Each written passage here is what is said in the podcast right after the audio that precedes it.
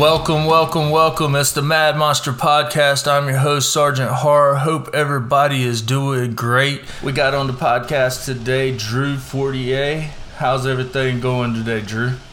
Uh, doing good, man. Just uh, you know, wrapping up uh, the, the editing dwellers and all that, and just uh, just uh, yeah, enjoying the pandemic. it's funny when you say that. Uh, a lot of people that I know that are creative types, they've either gone into shutdown during the pandemic and not creating nothing, or they're like just using it as an inspiration and creating lots of product. How has that been for you? Have you been creating more or less things? Uh, probably more, as I uh, uh, ended up doing. Uh, ended up doing a book, a movie, and an album. you, you can't you can't beat that a book, a movie, and an album. and for those people that might not know you, uh, you're known works with uh, Bang Tango, uh, David Ellefson from a, a, little heavy metal band called Megadeth. I think some mm-hmm. people might recognize that name. Oh, yeah. Um, what's some of the other things? Because you named some stuff, and I admittedly, this is one of the things that people give me crap about is I'm not a heavy metal guy. I listen to some heavy metal, but like my playlist is like I must have multi personality disorder because I got everything from heavy metal to the Grateful Dead to trap music.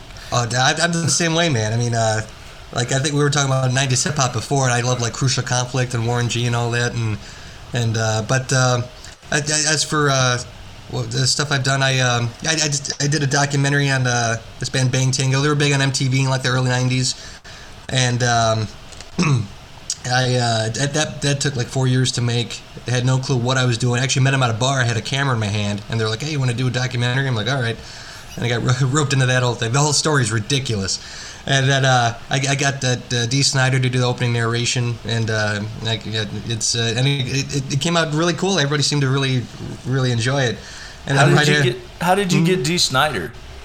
I, I, to be honest with you, I just uh, I emailed his management. I was like, because uh, I was like, I had this like narration written out, and I'd be like, who should I get to do this? I mean, like top choices were like Dee Snider and Henry Rollins, and I was like, let's email them both, and uh, and they both got back to me. Uh, Rollins was like, uh, he, he, he wasn't he, he's not a real know much about Bang Tango, which is understandable. But he was still cool about it. Still wanted to see the movie.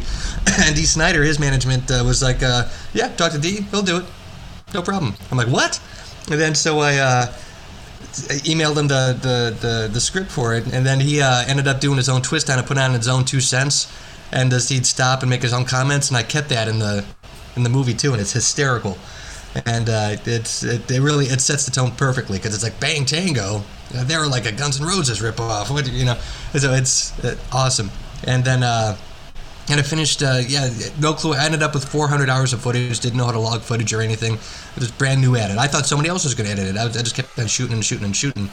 And then, uh, but they, they really just let me do whatever I wanted to do. And they, they, that was the the, the, the, then current band, which there's only one one original guy left, uh, the singer, it's Joe, Joe and then the, that's its own faction. Then you got all the original guys from the original albums and all that. And there's so it's just two different factions of Bang Tango, and they've had like 30 members in between, you know. And so it was very interesting the, the just the whole story of the band and all that, how they were so promising, and then you know they were getting big, and then it went boop, like uh, like a lot of the bands uh, around the that time in the early '90s. And yeah.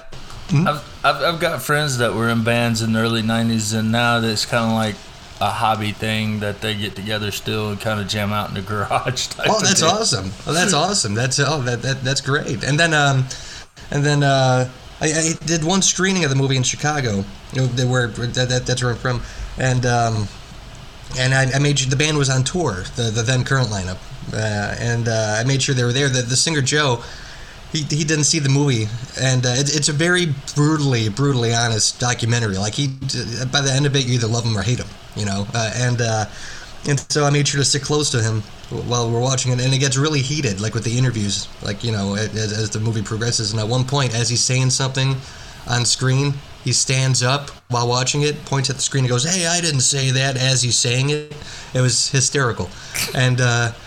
And then uh, and then two days later, I ended up joining the band. You joined the band. Yep, I was. I, I played guitar for for a couple years, and uh, it was as they uh, they had me. They were originally a two guitar player band, and they were down to one guitarist at that point. And it was uh, Rowan Robertson who played for Dio, and uh, Rowan's uh, a wonderful human being, and you know I always got along with the Bang Tango guys. And and uh, the day after the screening, they were playing a show in Chicago, and they just they had me sit in for the show because you know I, I knew the songs and all that, and then it was fun. It was like the perfect like, bookend for the, the whole Bang Tango experience. and uh, and then uh, two days later, I get a call from Joe the singer, and he's like, "Hey man, uh, how'd you feel about uh, playing in front of twenty thousand people at the M3 festival in Maryland tomorrow?" And I was like, "I'm renting a car right now. I'm on my way." And, uh, and then I, I, drove out to Maryland from Chicago, and and uh, sure enough, M3 is like this big like rock festival in in Maryland, and they they have like Dokken and and uh, Whitesnake and all that uh, playing. And uh, sure enough, we played in front of like like it was like twenty thousand people, and, and, I was with them uh, for about uh, two or three years, and it, it, had an incredible time. And that's actually how I met David Ellefson. Uh, believe it or not, and, and all just stems from all, all, the all the crazy random stuff I've ever done stems from just me being at a bar with a camera in my hand, and Bang Tango happened to walk up and be like, "Hey, you want to do a documentary?" It's ridiculous, and um, and we played. Um, Rocklahoma in uh, 2016, and uh, we were on the main stage with uh, it was us, Sixx:A.M., Megadeth, Rob Zombie, and Disturbed, and uh, and uh, Ellefson and I had a mutual friend, and uh, Thom Hazaert, who runs all of his businesses, and I saw Ellefson backstage. We just hit it off. And I started doing some work for his label and all that, and that led to me actually playing guitar for Chuck Mosley from Faith No More. Oh, he ended up uh, uh, passing away, uh, but I, I, I, played guitar for him, became really close, and loosely working on a documentary in his life too, because he was the singer of Faith No More before they got huge and had uh, the the hits and all that and everything. But he they, they uh, he did two albums with them, and the, their their big hit with him was uh, "We Care a Lot," which was the theme song for for the TV show Dirty Jobs. And uh, and then I, I uh, what else did I do? I, I am going off on a tangent. I apologize. nah, I think it's it's pretty cool, and I think it's funny because even now, even more now than back then, you you heard the saying uh, six degrees of separation with of Kevin Bacon. Yeah. now it's like I see so many people on social media, and it's like you're almost like two degrees of separation from everybody when it comes to the entertainment industry when you make films, write books, play music, and things like that. Oh, it's, absolutely. The, and one thing I, I, love doing too is helping make the world smaller. Like, uh, like, uh, like just uh, I, I just I, I love help, like connecting people. You know, that, that's like my thing. I, I really, really, really enjoy doing that. Yeah, and it's funny that you mentioned Henry Rollins. Uh, I walk, I went and saw him a couple of years back, he came to North Carolina for showing his his photography, and uh. he had a great. I guess he, you know, throughout his travels, he's you know took pictures and explored the off the beaten path things, and it was a really great performance. But it it, it, it was kind of like he made a comment on there like I've done some really crappy horror movies, and I was like, yes, you have. yeah. yeah, he was in uh, what was he in uh, Feast? He was in Feast, and uh, he was in another one.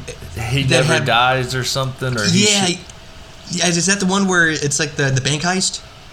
No, I think that I forget what that one was something like he's a vampire or some crap like that. That had one amazing moment. I remember the movie was like just awful, but he's like, what was it? There's a bank heist going on, and, and Henry Rollins is just a random serial killer that's like climbing through the, the, the, the ceiling and all that, and just randomly killing people.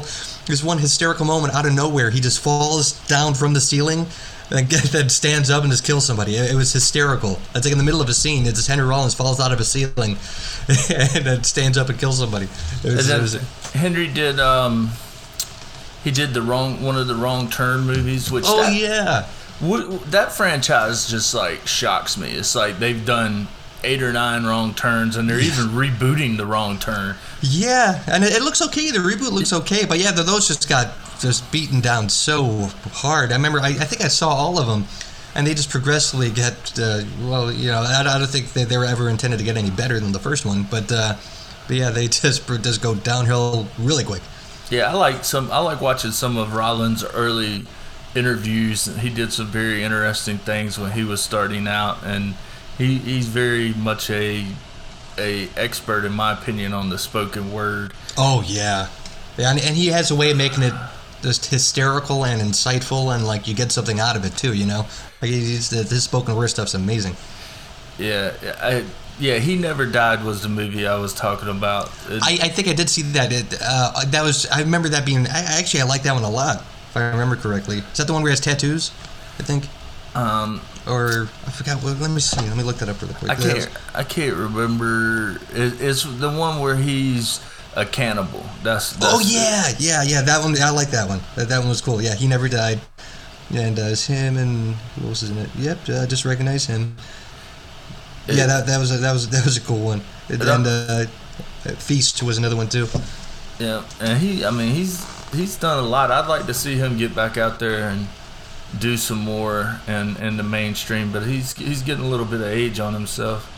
Which yeah, we yeah, all are. Yeah, oh, yeah, I know. I think he's like pushing sixty or something. But yeah, he's uh, he's just yeah, he like you said, he's just brilliant at the spoken word thing, man. Like he's yeah, he, And D. like- Snider, like I never figured out why they couldn't get a Strangeland two off the ground. I think it had to be something. Either they overvaluated what the intellectual property was worth, or Right. you know, I've heard rumors that some of these people can be easy to work with, and I've heard that some of the rumors that they could be hard to work with. I mean, and it just depends because you you know you've done probably done the same thing. You reach out to people, and uh, a, and an actor's agent can just kill a deal without an actor or singer even knowing. Absolutely. That's why it's always better just to, just to figure out a way to get directly to the to, to the, the the talent because the second manager gets involved, somebody's got to get paid. You know. Yeah, I mean, and even like I've had situations where I've had good money to pay talent, and you know, you, you get the agent, and the agent's like, "Yeah, his regular rate is this, this, and this," and I'm like, that has nothing to do. Like, they overvalue the name and the talent. It's it's it's ridiculous. And I've had like people call me and like, "Hey, how come you you didn't include me in this project?" And I'm like, I throw the manager under the bus. I said, "Hey, I called your manager. Here's the email." You know, here's the Yeah, text. yeah.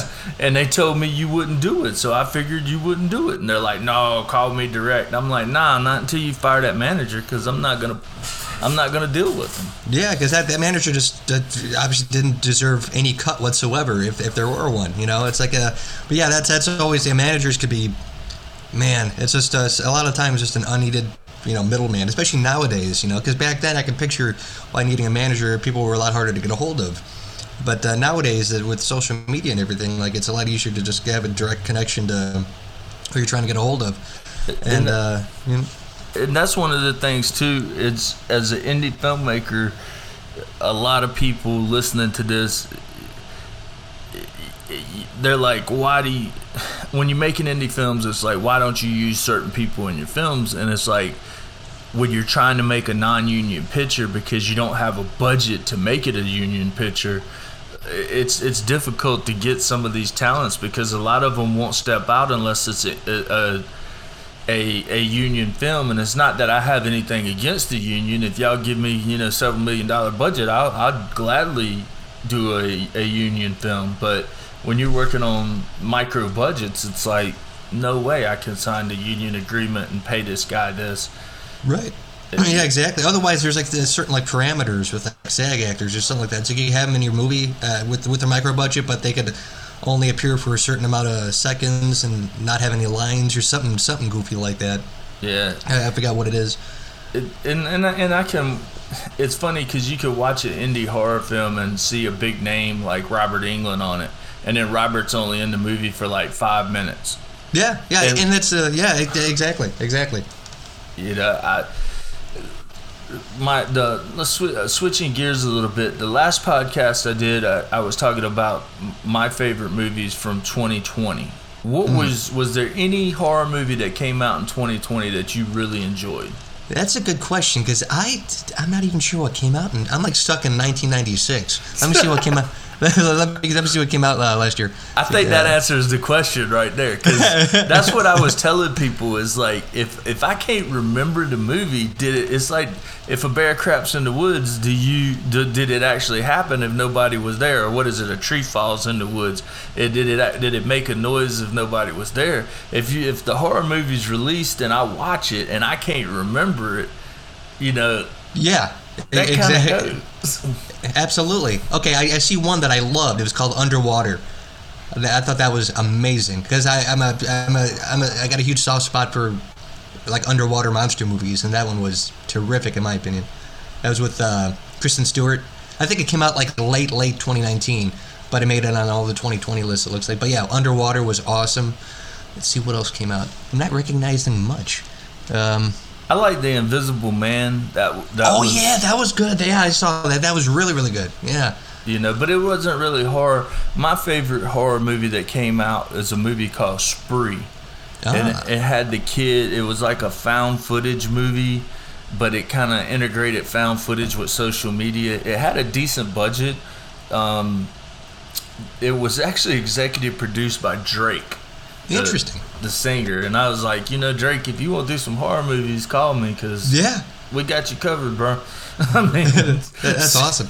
Seriously. A lot of the, the horror films that were supposed to be released in 2020 got pushed back to 2021. Right. And and I know I mean people like me and you in the industry, we know the deal.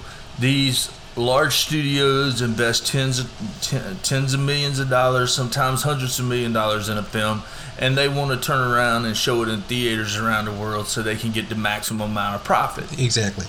With COVID, the theaters are shut down. I know theaters here in North Carolina can operate on thirty percent capacity. That's not bad. So with with 30% capacity though you're still losing 70% of your profit. Exactly.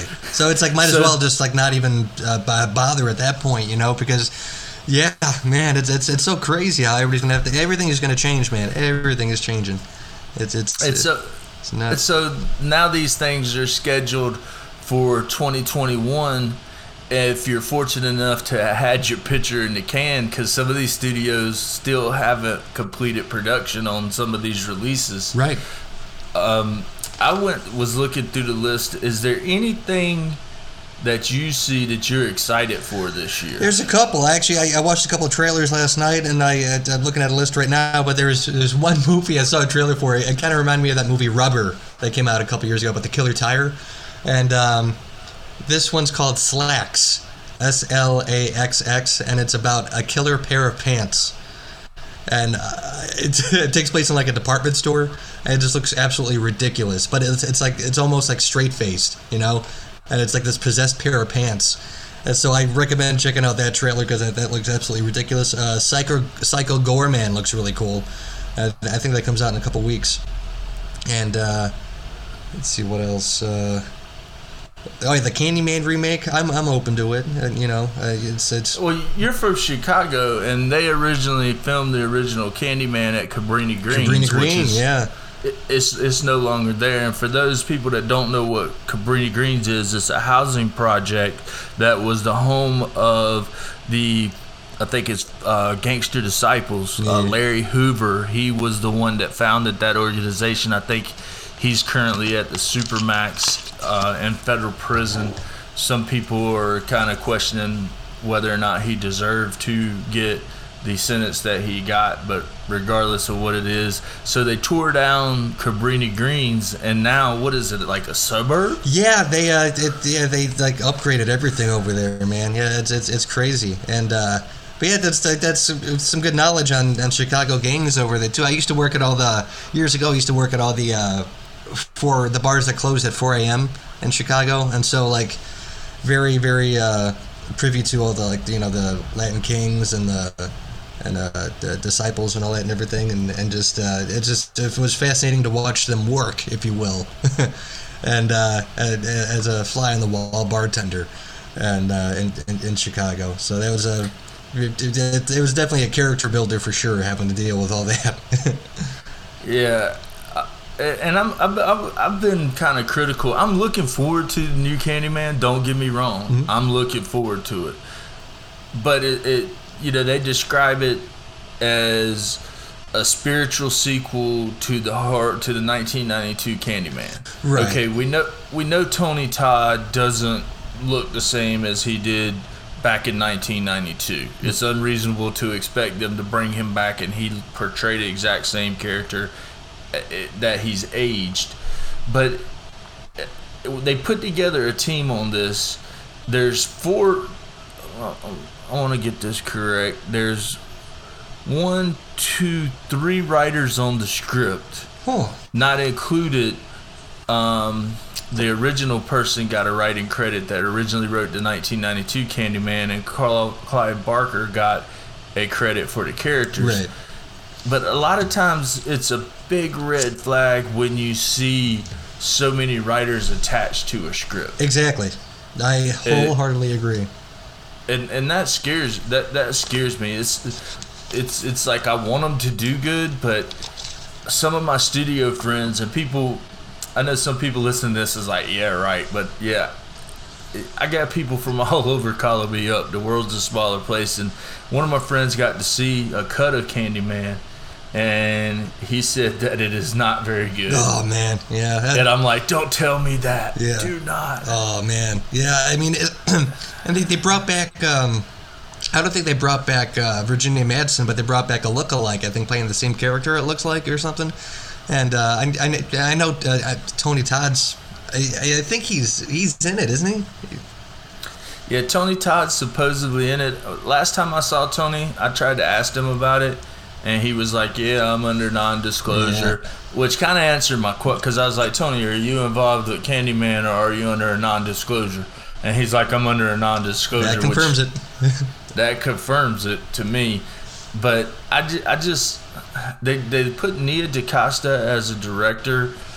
Uh, I never heard of her before. When I pulled her up on IMDb, she did do um, two episodes of a TV series as a director, hmm. and a, a short movie, and then one feature. And now all of a sudden they got her directing Candyman and Captain Marvel too. I wonder whose niece she is.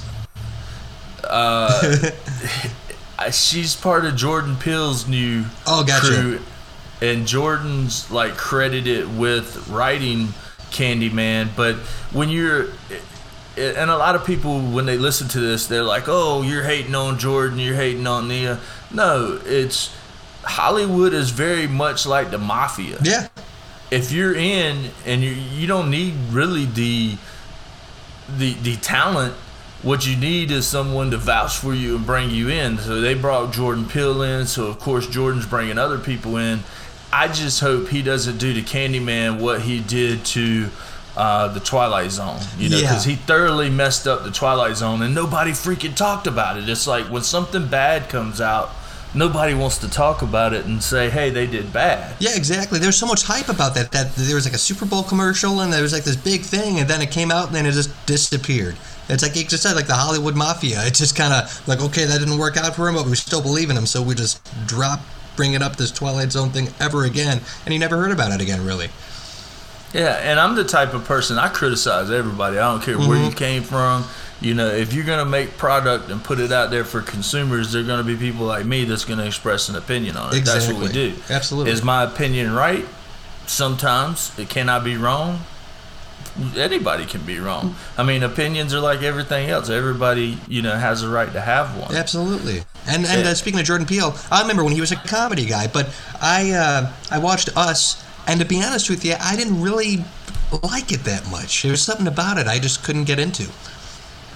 I, I like the the cinematography, Yeah. the coloring. Yeah. I think so many times, and I'm gonna find me a colorist and have them on the show. But it's like so many times horror people mess up the coloring. It looks they either too do that drained and like just too like uh just yeah too blue. Exactly. You- but us had perfect coloring. The actors did great. I loved how they did the put five on it as a horror yeah, song. I love that. I really like that uh, that aspect of it. I thought that was awesome. But he lost me with the hands across America. yeah, I'm like, yeah, dude, nah, nah, nah, nah. it's like I, I got what he was trying to say, but at the same time, it was like uh, it, it just it, like, this seemed long winded, you know. And and looking at the list of 2021, we kind of touched on it uh, earlier, but the Wrong Turn movie, that trailer actually looked pretty good. It does, yeah. And Ma- Matthew Modine's in it, and uh, yeah, it looks like they're bringing it back to be like, okay, you can take us serious again now, you know. Yeah, and, and that doesn't appear. It's funny because it doesn't appear that they have any huge names in in the cast other than Matthew Modine. So that means they could pretty much kill anybody off at any point in the story, and it makes it harder to guess who's going to be killed first. That's a great point. me- That's a great point. because for me, when I watch a horror movie, I'm like, watch the, the most expensive actor is going to get killed first, so they don't have to use it for the whole production. Exactly, and it's funny you bring that up because uh, they just uh, that uh, Grizzly Two that, that just came out because that got shot in like 1983 and then they couldn't finish it because uh, I forgot what what but uh, George Clooney, Laura Dern, and Charlie Sheen are in that movie for literally like four minutes, and uh, and and but they're like top billed like it's it's finally getting released and I guess the movie's awful, but they're just banking on them those three names to try and make back whatever somebody lost like 40 years ago. Now, are you a Saw fan? You know what? I, I appreciate Saw very much, and uh, I I rewatched all those like maybe like a year or two ago, and I I, I, I always I like Saw. I I, I, do. I, I'm not like yeah Saw, but uh, I, I I always had a big soft spot for the Saw movies. I always appreciated them trying to. Uh, outdo themselves, even if the twists and turns weren't as cool as the first one. But it was it was still fun to watch it unfold. I am extremely intrigued at Spiral, which got Yeah. pushed back. Um, it says from the the original title was Spiral from the Book of Saw, and you're saying you're gonna bring in uh, Samuel L. Jackson and Chris Rock in a Saw movie. I'm sold. You, you know, I could see Samuel L. Jackson saying, "Say Saw one more time." Yeah, you oh my god, that'd be. Oh, he better say that. Say Saw one more time. He does. So I'm excited about that movie. It, it and I like Darren Lynn Bousman. He directed it. He's. He, I think he's under underrated as a director. Oh, dude, uh, He- Repo the Genetic Opera. Love that movie. I like Saint Agatha, the the nun explo- exploitation movie. I gotta check that out. I haven't seen that yet. But I mean, he's always. He did Saw. I mean, he did Saw two and three. Yeah. And then he did Saw four, and then you never know what happened. He could have got. He could have ticked somebody off at the studio, and they didn't give him the other Saw. He did have a a horrible, one of the worst horror movies ever. I think. Uh, Ab- Abattoir. Oh, Ab- Ab- Abattoir. I, I haven't seen that one either. Is, is, does that suck? I, I thought it sucked. Yeah. But but I mean anybody can make one sucky movie. Oh, yeah. I mean I've I've been involved in some sucky movies, Yeah. so hey, get them.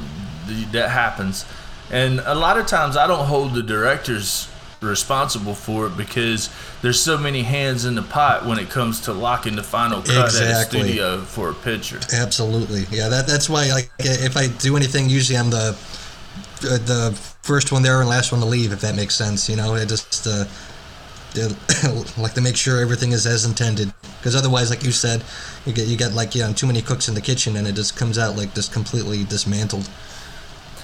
Now they're saying that they're gonna do another Conjuring movie. The Conjuring, the Devil Made Me Do It. That's another one. I, I kind of like the Conjuring Yeah, movies. yeah, yeah, yeah. I, I, I Um, like them. I like them. I view them as like the bubblegum horror. Like it's your your, your PG rated Conjuring movies are typically movies you could use to inundate new people or or recruit new people into the horror community because it kind of gives them a start. Um, Oh yeah, absolutely. Like uh, Insidious too. That probably like goes hand in hand with like the Conjuring movies. I know uh, the the same dudes in both, I believe. And uh, what's his name? Patrick something. But uh, yeah, yeah, those PG-13 horror movies. It's like its own like uh, you know genre. It's, yeah, yeah, you got the Conjurings, the Insidious movies, the the Happy Death. I like the Happy Death Day movies. I thought those are cool. And uh, I like the first one. The second one sucked. the second one was it was it was it was like it was so goofy, man. It was like almost like a Back to the Future movie. And uh, And that and that guy did just did a movie with Vince Vaughn called Fre- Freaky Friday. how is- how is that? I just I remember seeing a trailer for that. That sucked too. It sucked. Yeah, it sucks. it, it, he borrows too much from other movies. Ah. So, like with Happy Death Day for me, that was the horror version of Groundhog um, Day. Groundhog Day. So with Freaky Friday, that was kind of like the horror version of uh, t- that Tom Hanks movie Oh, big. where he changed. Yeah, they've done several of those type of movies. I think they did a female version of called Freaky Friday. Oh yeah, yeah. you know, it was kind of like that. It, it just wasn't wasn't entertaining to me. Like those body swap movies. There were a ton of those in like the the, the late '80s. It was like a Dream a Little Dream, and uh, you know stuff like that. And uh, 18 again with uh, was it George Burns. And uh, yeah, so I guess they were trying to bring back the body swap movies, and it didn't work out so well. Now, what do you think about? I know one of the other ones that you can't be ignored in 2021, even though I kind of want to ignore it, is Halloween Kills, the Blumhouse's yeah. part two. What do you what do you what do you think of, of what did you think of the first one, and what do you think of Well- this coming out? Well, to be honest, uh, the, the the first one, I I, I liked it. I, I thought it was, you know, eh, but then again, I, it, the whole canceling out everything else and just kind of restarting over again. You know, instead of like uh, trying to correct it, it just kind of like starting over. Like okay, and movies like that, they got to come with a disclaimer, like just so you know, just ignore every sing- single sequel afterwards because this one takes place right after the first. Next thing you know, they're gonna be coming out with sequels, but like you know, just so you know, this takes place after the third movie of the original trilogy. You know, and um, but I liked it though. I uh, I, I, I thought it was glass. Some moments were kind of eh, but uh, but I, I thought it was uh, it, it was good. I, I got a feeling that the second one. I, I remember reading there's a lot of conflicting statements as for how the second one is, but. Uh, but I got a feeling that that one might it, it might fall on its face. I don't know. What what do you think? I, I'm thinking, well, they pushed this one back, and then Blumhouse, you know, Jason can be arrogant a little bit Yeah. in the way he addresses horror fans. I feel like a lot of times Blumhouse doesn't respect us horror fans. Yeah. And, you know, if you're not going to respect me, I'm going to call you out. I don't give a damn. Yeah. And, and what's right is right. You, with the original Halloween, they had a great script uh, from Marcus Dunstan, who wrote Saw, Yeah. did the collection movies, and then they butchered it when they gave it to David Gordon Green and uh, what's the guy with the, mullet, Oh, yeah, Danny McBride. Danny McBride, yeah, yeah. You know, so I mean, if I was Jason and I had all this money to make movies, I would have took David Gordon Green and Danny McBride and did like a super stoner version of The Princess Bride too, instead of Halloween. I wholeheartedly agree. It's like it's like But they- it's like they were trying to get horror cred or something. Yeah, and uh, I get it that comedy people can do horror, Yeah. but make them prove themselves first. Don't just give somebody a Halloween, a Candyman, a Texas Chainsaw Yeah, yeah, those are easy because it's already there. You know, you just got to expand upon the mythology. Give them, uh, you know, see what they could come up with that's fresh and new. Really, really, you know, try and break them in that way. But I think they hurt themselves because I am definitely not going to see Halloween Kills in the theater. Yeah. If I do see it in the theater, I'm not going to pay for it because I'm not going to financially support this film Yeah. because they didn't. I feel that Blumhouse abandoned us, and they they if they'd have dropped this during the pandemic on Halloween. Everybody would have paid 19.99 and rented it, and they would have they would have made money. Absolutely. It's like why hold out on something that isn't even for sure? I mean, it could be until uh, 2022. Uh, is that when it's, it's coming out?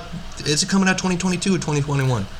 This is supposed to come out on, in October of 2021, and then the next one, Halloween Ends, Halloween is going to come out.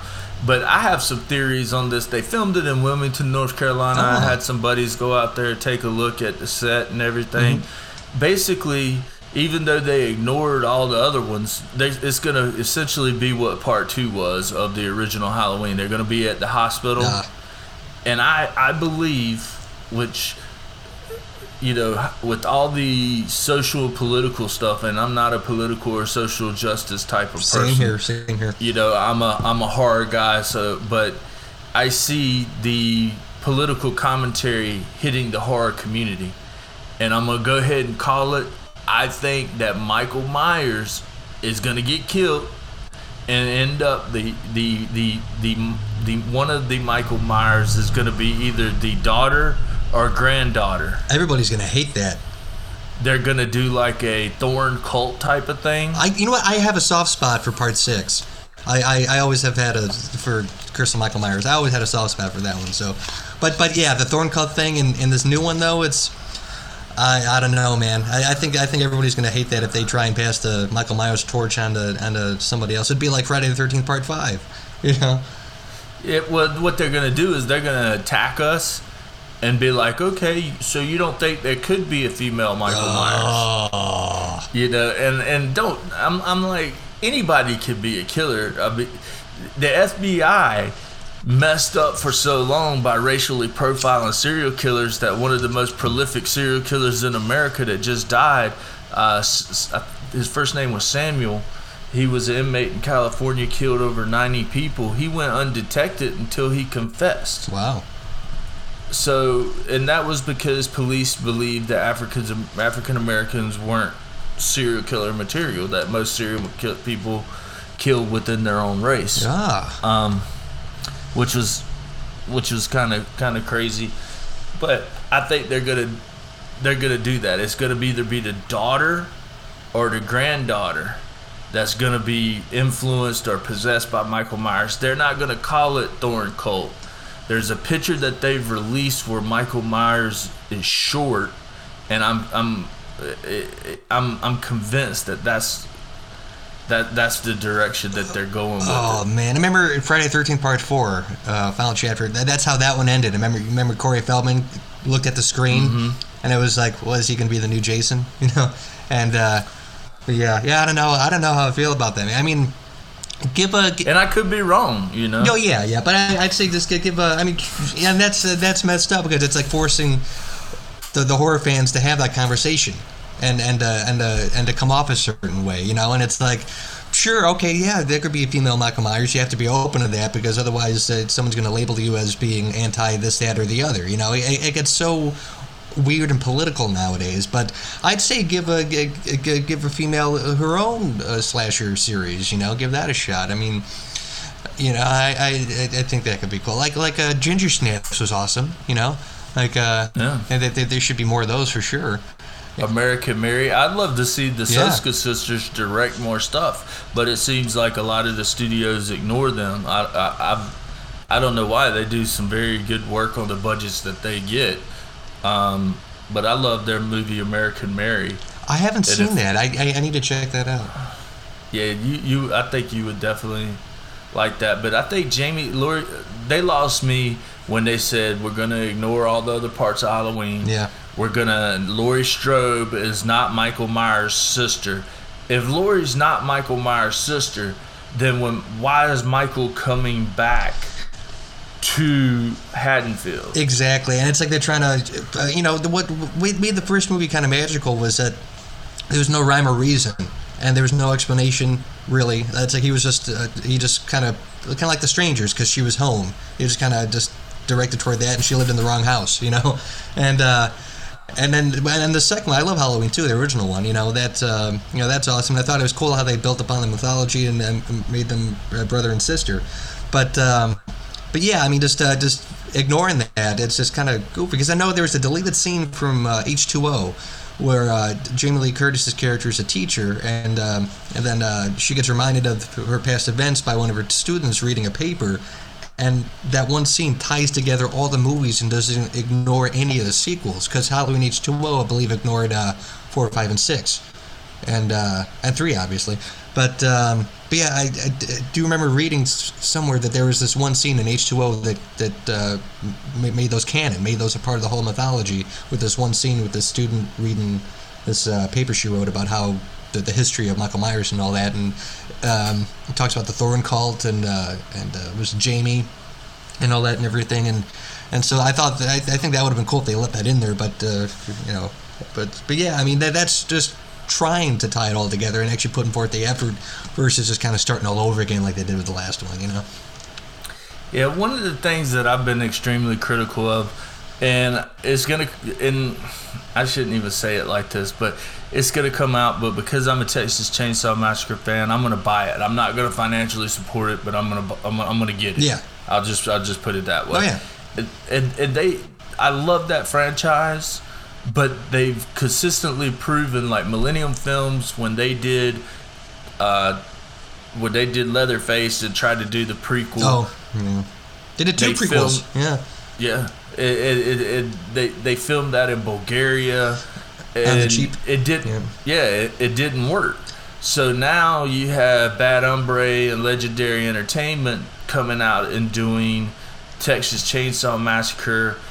The, the IMDb, which a lot of people was going to be like, oh, they're not a good source of information because they're not always, but sometimes they do.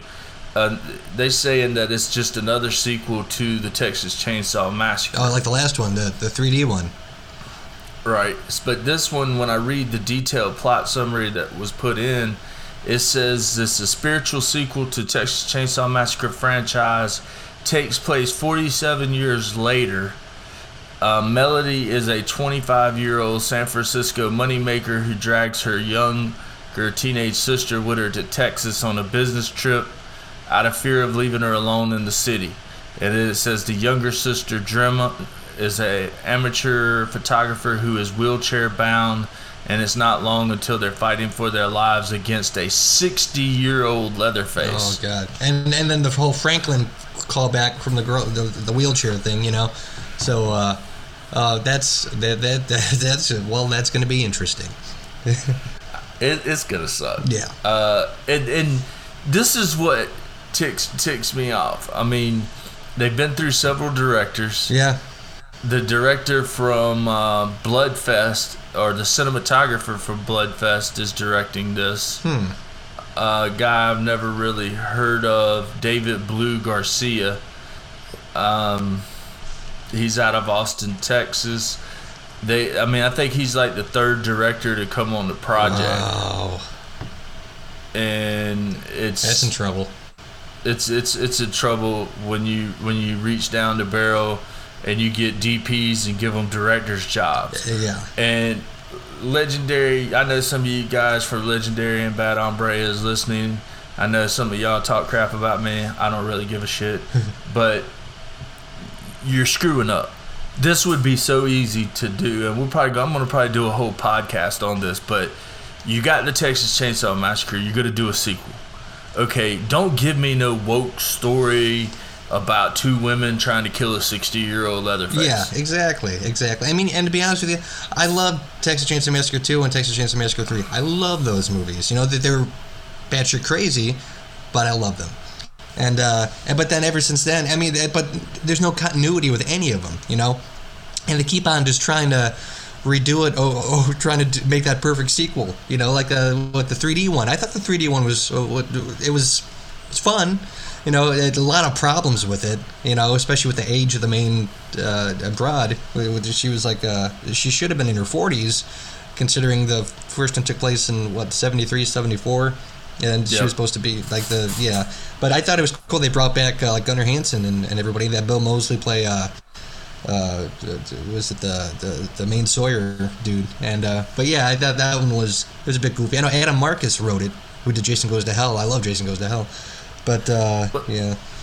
Well, they did. They're filming this one in Bulgaria. Oh, the, uh, this one, uh, the, the the new one. a new one. The new Texas Chainsaw Massacre is being filmed in Bulgaria, which is a slap in the face to freaking the state of Texas. Yeah, and and the the, And- the, the prequel with uh, Stephen Dorff that was in uh, Bulgaria too, wasn't it? Yeah. See, Millennium Studios owns a. They own a studio in Bulgaria, unless they've sold it since the last time I've dealt with them. And Millennium does everything on the cheap on there. They don't want to hire uh, American film. You know, they don't want to pay LA prices, so they go they go to Bulgaria and get cheaper editors, cheaper colorists, cheaper everything. And they I think they end up with stuff that is is does not reside with us culturally. I mean, it's it it's would you take something like Texas Chainsaw Massacre? It should be filmed in Texas. And you have Bill Moseley walking around here in horror conventions and starring in other movies. He could be called back and bring Chop Top back. Absolutely.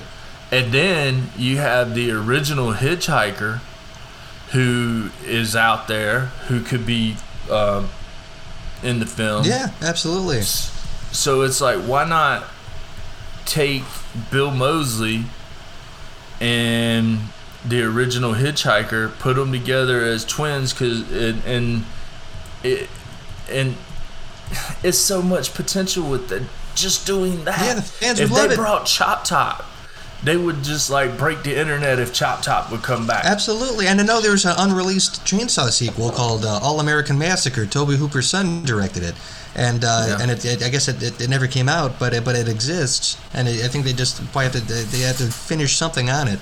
But um, that was like in the like the late '90s, I think. But it, I know there's a trailer out there, and it looks super low budget, but it looks it looks awesome. It's about like uh, Bill Moseley's there as Chop Top, and he's like uh, a lot of the movies is him being interviewed about uh, the, the history of the, the, the Sawyer family and all that, and it uh, and it it just it, looked like it would have been like the perfect like film for the fans uh, for chainsaw.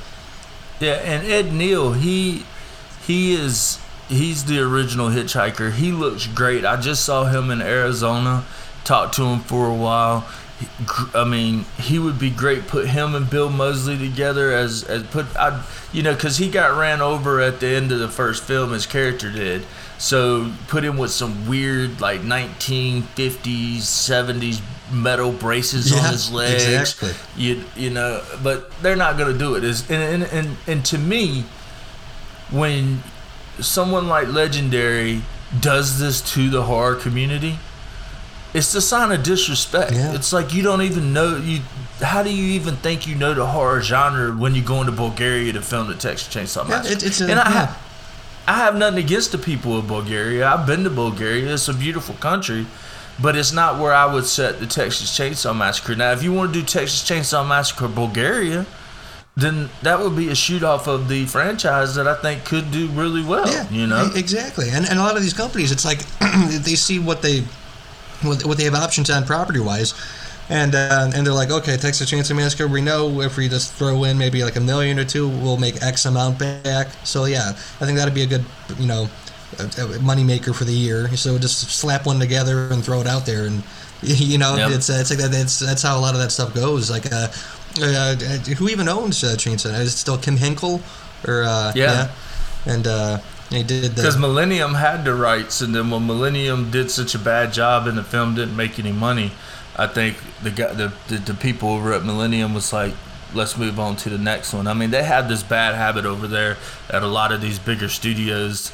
Is you know one picture can make them a whole profit for the year, so they don't care if they screw up a a film that that is beloved by the whole horror community. Right. Yeah. Yeah. Exactly. Like I thought that the the, the prequel was just not good at all. and and then they're remaking The Exorcist. Oh. or doing a se- uh, the sequel to The That, Exorcist. that should be untouched. That and like Jaws, man. You, you can't touch those. You know, those are just perfect movies. You know.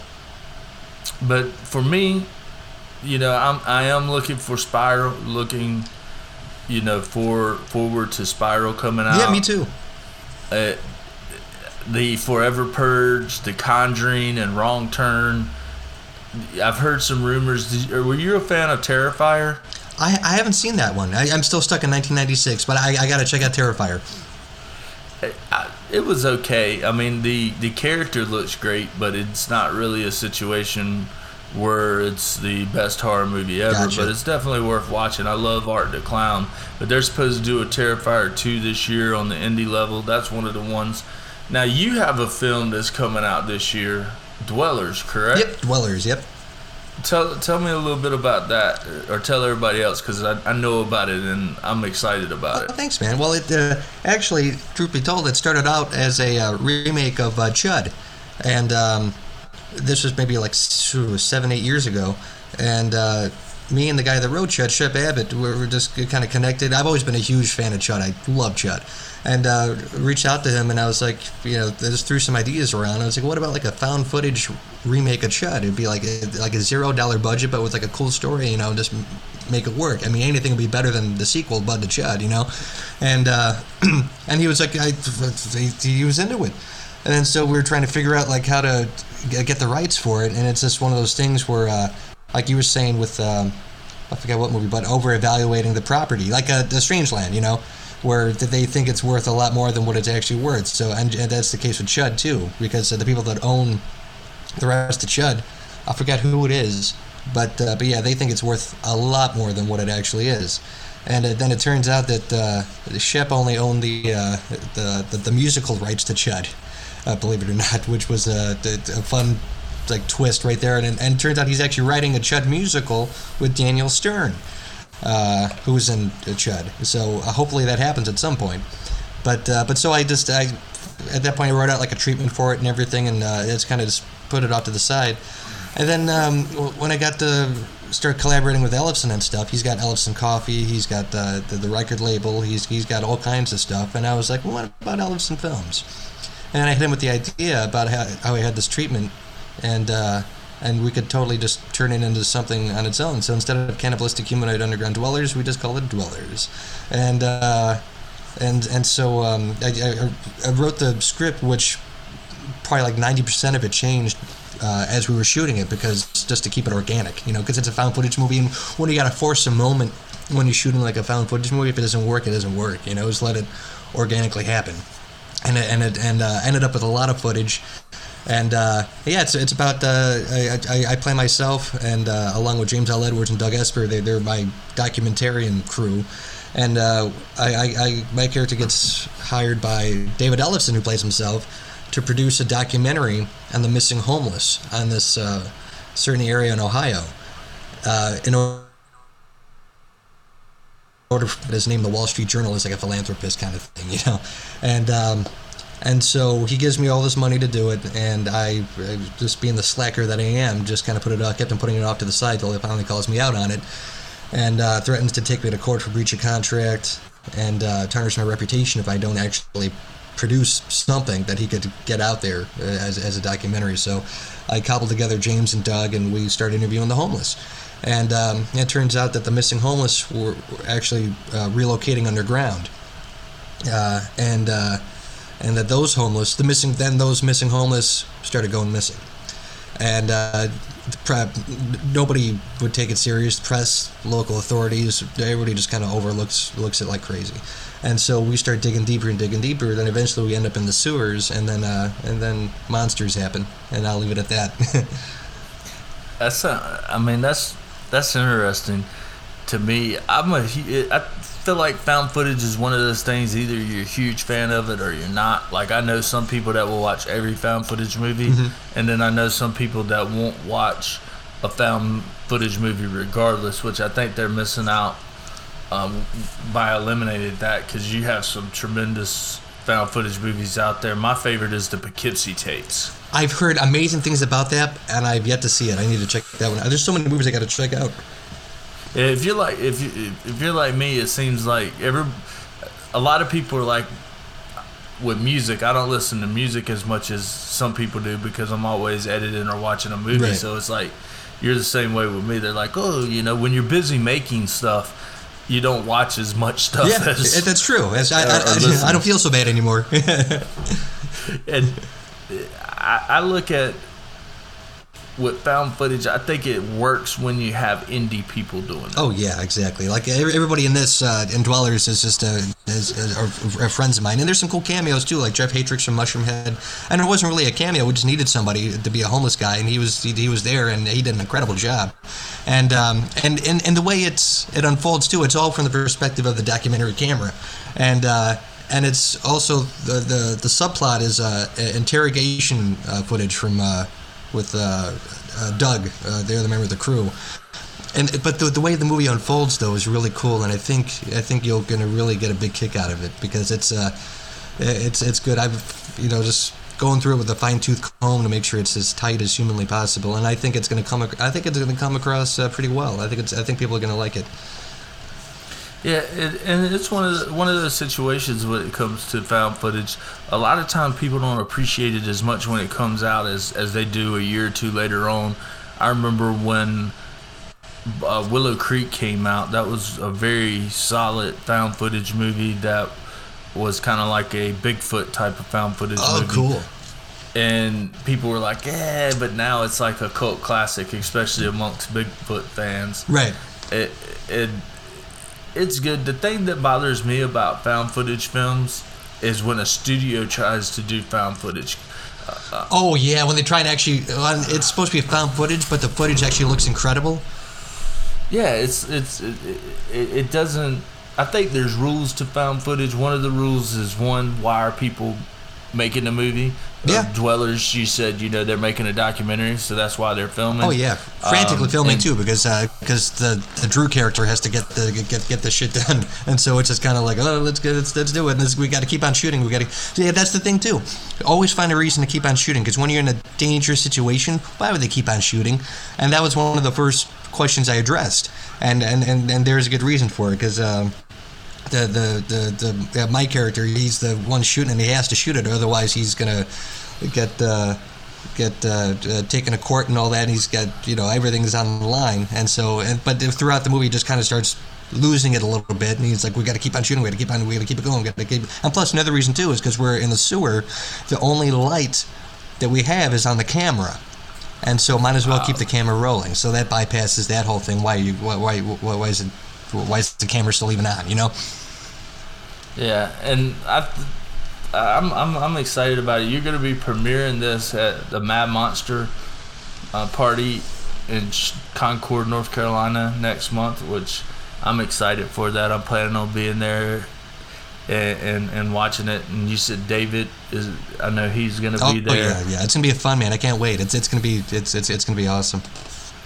And what you- also have a book coming out? Oh yeah, yeah. Came out uh, a couple weeks ago. It's called Rockstar Hitman. Uh, me and uh, David Ellefson and I uh, uh, wrote it together. It's about uh, it, it's like it's like it's like a fictional autobiography of this um, up and this musician who moved out to L.A. Kind of like David Ellefson's backstory. He moves out to L.A. to become a rock star. Becomes a rock star.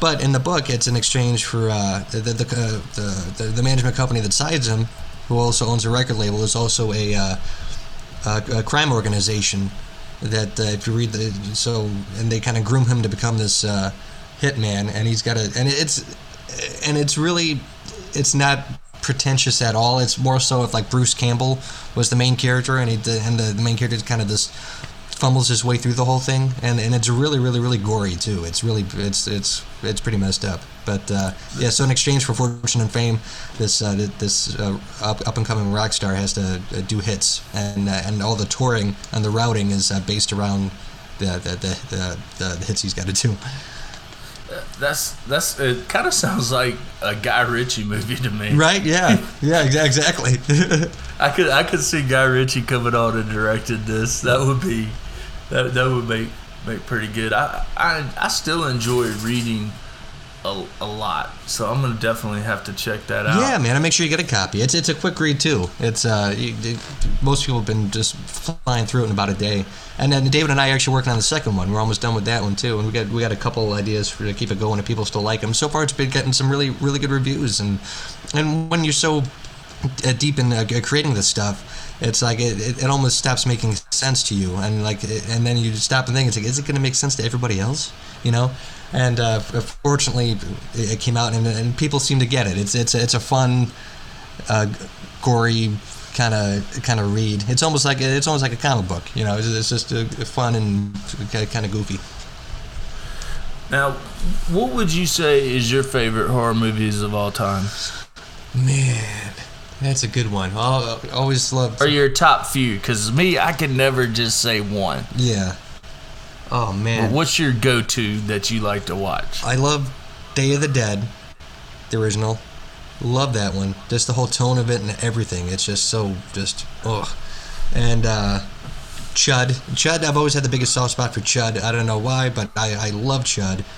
Um, uh, the, the Exorcist still scares the crap out of me.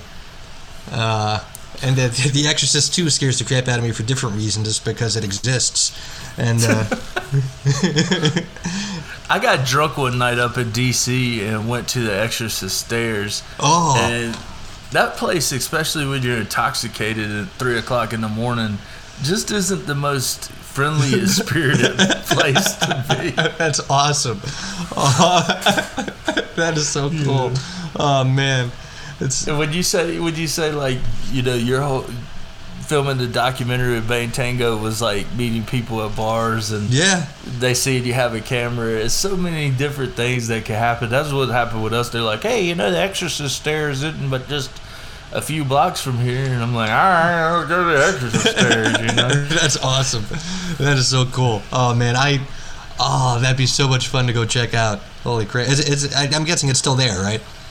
Yeah, it's in D.C., but I'm I'm holding off any trips to Yeah, D.C. for the yeah. next few months. yeah, that's probably probably for the best.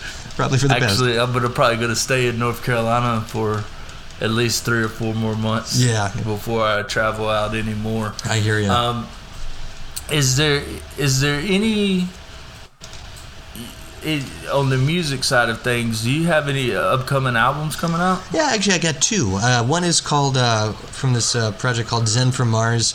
Uh, it, it's it took five years to get mixed and finished, but it's uh, myself, Stephen Shareaux from Kik Tracee on vocals, Bryn Arns from Flip on, on guitar, myself on guitar, Chip Z'Nuff from Enuff Z'Nuff on bass, and Mike Heller from Fear Factory and Raven on drums.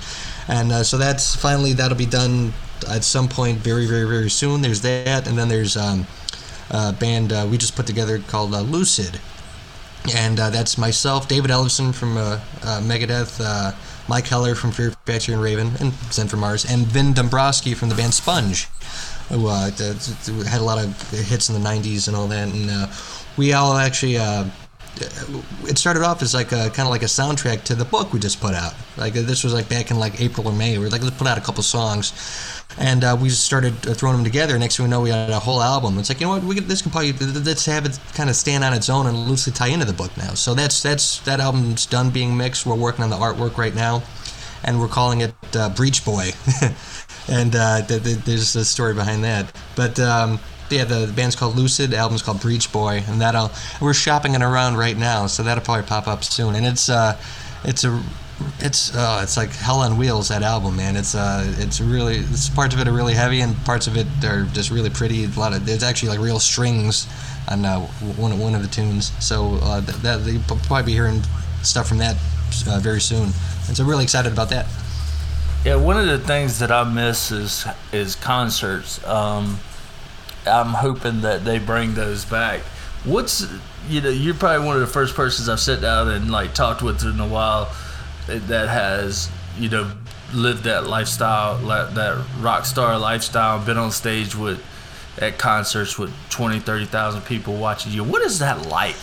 It's like a blur, man. And that was that was back when I.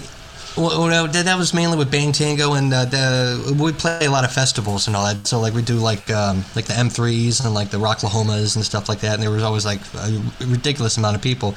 And that was back uh, back when I drank a lot. I, I, I don't drink anymore, but because because of health reasons. But um, and I was always uh, so it was almost like a blur. It was like you just kind of look out and you're like, oh well, look, that's a lot of people. And then but then and then it just it goes by in like a flash. And next thing you know, you're just like, all right, that was fun. And then uh, but uh, and another thing too, it's like those big festivals we would do. We'd do shows around them, and it, it, it'd always be in front of like 20 people at like a dive bar, you know. And uh, it, it's just the weirdest thing is Bang like the Bang Tango. They have a lot of value at these festivals, but then when it comes to like playing shows around that, it was like, oh, Bang Tango, all right, we'll destroy you at the, you know, Davies Gin House, and uh, you know, you can move over the pool table and play a couple songs, you know, and we'll give you this much money. Now, where are the parties with these things? Is it backstage mainly? Well, yeah, it's like uh, I, I never really experienced too much of the, the, the party. There's just a lot of drinking. Like I, I never seen any like drugs or anything like that. But there's a lot of drink. I remember uh, when we did Rocklahoma. We uh, it was, we were our backstage. We were, we were we played the main stage with. Uh, was it Megadeth, uh, Rob Zombie, Disturbed, and all that. And I remember watching, seeing Rob Zombie walk around, and he's a little guy, and he was there with Sheri, and then they were holding hands, and it looked like uh, he was like, you know, walking around with their nine-year-old son or something, because he's such a little guy, and she's so tall, and it was so cute.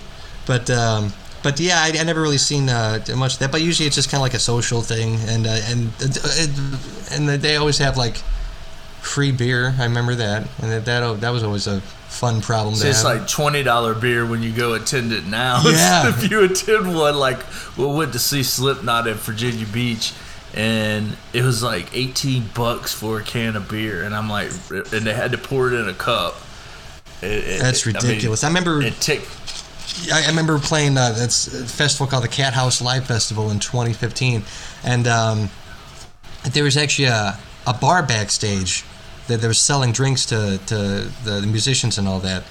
Uh, and uh, yeah, same thing. It's like if you wanted a Corona, it was like twenty four dollars, and I was like, nope, not drinking today. mm. It, it's it's something. I hope they bring back. I got tickets to go see Rammstein. Oh, nice! You're gonna love that, man. They put on a. Oh man, you're, you're gonna walk out of there without any eyebrows because the, the flames get so close to you. Yeah, that's in Philly, so it'll be interesting if they actually have that. I think it's in August. I was also, uh, you know, I, I saw Manson recently. Nice. I mean, before the pandemic and Snoop Dogg, and those were fun. I think horror and heavy metal and hip hop kind of all go in together. Yeah, ab- it, absolutely. Especially with like a like a Twiztid and ICP and all that. They do that kind of like the horror rap thing and. Uh, and uh, and Blaze and everything. But yeah, and uh, even even like the, you know Snoop, you know, and and all that too a, a little bit. But yeah, I, I wholeheartedly agree, uh, uh big time, because it's just uh, the, the attitude and the imagery, you know. Yeah, and you know, hopefully we'll get.